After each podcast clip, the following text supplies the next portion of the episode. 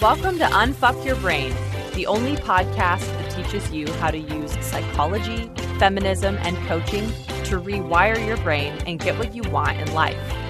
And now here's your host, Harvard Law School grad, feminist rock star, and master coach, Kara Loewentheil.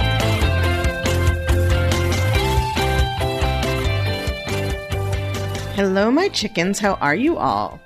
The weather here in New York is glorious. So, of course, I'm about to get on a plane and head out of town. I actually, is a little known fact about me, I have a psychic ability to subconsciously predict the one week per season that the weather will be perfect here. And then I book a trip out of town several months ahead of time. so, I'm going to San Francisco to see some good friends, celebrate my birthday. Then I'll be going to Dallas to teach some of my coach students and meet with my brilliant mastermind. And I'm just super excited for this trip, even though I leave for the airport in like an hour and I'm not done packing. That's just how I roll. And also, there's a dog on the street that's barking a lot, and you might hear it because I can't wait and record this another time. All right, so we have no time to waste. I got to pack. Let's get down to it. Some weeks, this is just how it rolls. So I think that we basically have two modes of interacting with the world, and that's what I want to talk to you about. And that includes other people, things that happen to us, even ourselves and our own brains.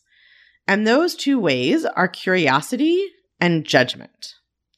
So most of us spend, I think, about 95% of our time in judgment and about 5% of our time in curiosity. And I think the goal of thought work is to flip that proportion. Now, for all my lawyers and engineers trying to calculate the exact numbers right now, those are not scientific percentages. I'm just saying we spend a lot of time judging and not a lot of time being curious. And I think we want to try to readjust that. So by judgment, I mean evaluating something and deciding whether it's good or bad. Like if you like it or you don't like it, what you think about it. Essentially, I just mean having an opinion about it. And judgment is sneaky because sometimes it sounds very loud and judgy, and so we know that, but often it's really quiet.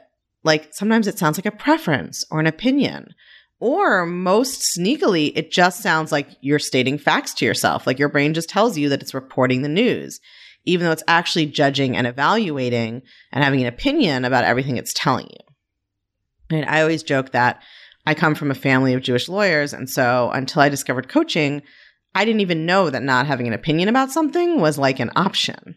I thought you had to have an opinion about everything. If you start to listen to the conversations around you and your own brain, you will see how often you are evaluating and judging and having an opinion, right? Whether you like someone's clothes or if you sounded smart or dumb in the meeting, what your siblings should do about their spouse, how your parents should behave, what's wrong with people who walk too slow, right? That's a New York favorite. It's so fascinating also to like look at Facebook profiles or online dating profiles and see how often we are defining ourselves by contrast to what we don't like, right? So many evaluations and judgments and opinions. I think your brain loves to be judgy for two reasons. Number one, your brain loves shortcuts, right? I've talked about heuristics on the podcast before. Your brain doesn't want to spend the energy deciding everything new every minute. So it just has some go tos like, I love flowers and I hate cargo pants whatever. And then every time it encounters something it identifies as a flower, it's like, great, I like that thing. And every time it sees something that goes in the category of cargo pants, it's like, ew, bad, I hate it. It likes to put a little check mark. It's like categorized, done, next stimuli for me to categorize, right? And I think the second reason our brains really like judgment is that judgment sort of serves to reinforce our own identities when we share our judgments with other people out loud, it can bond us if we share the same judgments. Now, we know about thought work, we know it only bonds us because our thought is we have the same opinions about things, right? And then we feel close to them. You don't actually have to judge to bond, it's just our thought. But so many of us use this as a strategy.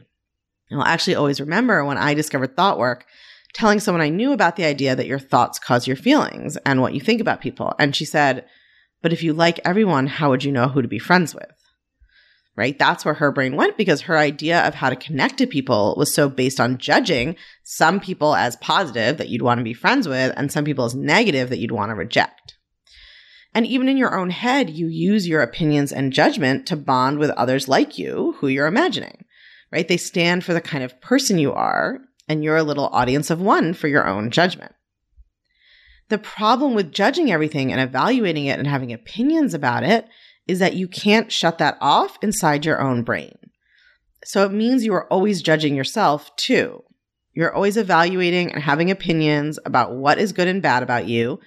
And if you're one of my listeners, like 90% of the reports are about what's bad with you, I'm going to guess, right? What's wrong with you? And you even judge your own thoughts, right? I'm seeing this, of course, I already knew this and from my students, but seeing this in the clutch is amazing because there's so many people in there and a whole bunch of new people are starting each week's work, right? At the same time. So every week there's a whole bunch of posts about the first week's curriculum and then the second week's curriculum. And so I'm seeing just in real time how many people have so much judgment about their own thoughts. Again, not a surprise. I do this for my clients, but it's just like seeing it in the aggregate is so incredible. So it's so powerful to see how much that's holding us back. So for, let me give you an example what I mean about that. You have a thought that you don't want to hang out with your grandmother. And then you immediately think, I'm a terrible person for having that thought, right? When we say, oh, I feel guilty because I don't want to hang out with my grandma, what we mean is I feel guilty because I have the thought I'm a bad person for not wanting to hang out with my grandma, or I'm a bad person for having that thought about my grandma. You judge and evaluate the sentences in your own mind and you make them mean something about you. And that is a huge thought work block because it means you aren't willing to actually observe and be present with your thoughts not just because they create physical sensations in your body you want to avoid. That's one reason we don't like to be present, but because you create additional suffering for yourself with your thoughts about your thoughts. That's the problem with judgment, right? Judgment is like a muscle. If you use it on everything outside of yourself, you will also use it constantly on yourself. You will always be finding yourself and your thoughts wanting, which means you can't actually learn to observe your thoughts, which means you can't ever change them. It is impossible to change a thought that you are judging yourself for having. Okay, let me say that again. If you are judging yourself for having a thought, you will never be able to change it. Doesn't matter if you're judging it because you make it mean something about you or you're judging it because you think, well, I know about thought work. I shouldn't have this thought anymore. Any judgment you're having about a thought will make it impossible to change it. And I see this, right? I see my students want to do thought work instrumentally right? Meaning they're desperate to change a thought so that they won't have an additional bad thought about themselves for having the first thought, right? So they want to like hurry up and change the first thought to get away from the second thought about the thought. That doesn't work. You have to clean up the thoughts where you're judging and shaming your own thoughts and yourself first. It's like we start from the ground up, we have a thought, then a thought about the thought. The cleanup has to start from the top down. We got to clean up the thought about the thought, and then we can clean up the thought right? Can only clean from the top down. Then you can change the underlying thoughts. So, what is the opposite of judgment? I think it's curiosity, right? Curiosity doesn't assume to know the answer. Curiosity doesn't evaluate if something is good or bad. Curiosity doesn't have an opinion, right? Curiosity pays attention. If you're curious, you are interested. You're not evaluating, you are listening. You don't want to categorize, you want to learn more. When you approach your own mind with curiosity, you're not assigning moral value to your thoughts. You're not making them mean anything about you as a person.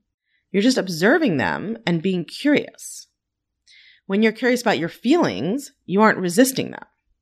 You aren't assuming they're a problem. You're not trying to get away from them or numb them out.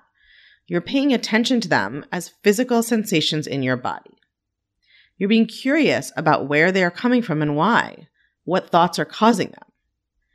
Just imagine you had a teacher who was trying to teach you something new, but every time you said anything, they yelled at you and held up a good or bad card, right? You would be scared to speak in no time, especially because as a beginner student, all the cards would say bad because you would have no idea what you're doing. Now imagine you have a teacher who's curious about your answers. They want to understand why you answered the question that way.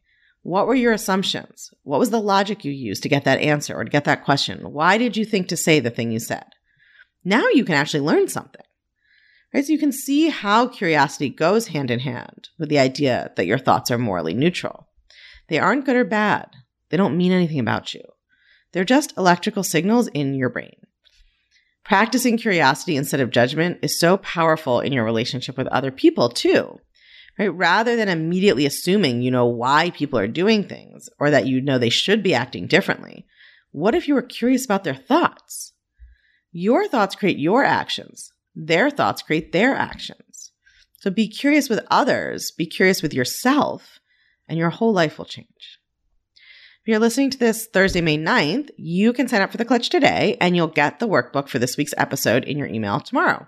It's all about helping you distinguish judgment from curiosity and applying curiosity to your own thoughts. Plus, this month's live coaching call and teaching webinar in the clutch is all about judgment versus curiosity and allowing negative emotion. So we're really taking this topic deep this month.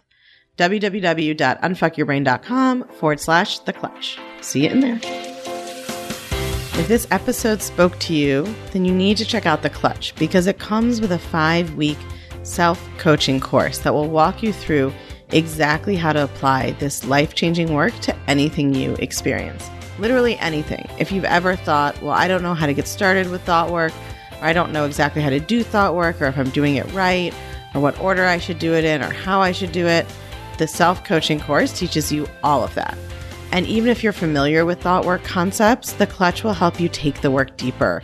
And it comes with access to expert coaches who can answer any thought work question you have, plus me, of course, to coach you live. No question is off limits. You can change your life by going to unfuckyourbrain.com forward slash the clutch, or you can actually just text your email address to 347 934 8861, and we will send a link to all the information you need straight to your cell phone. I'll see you there.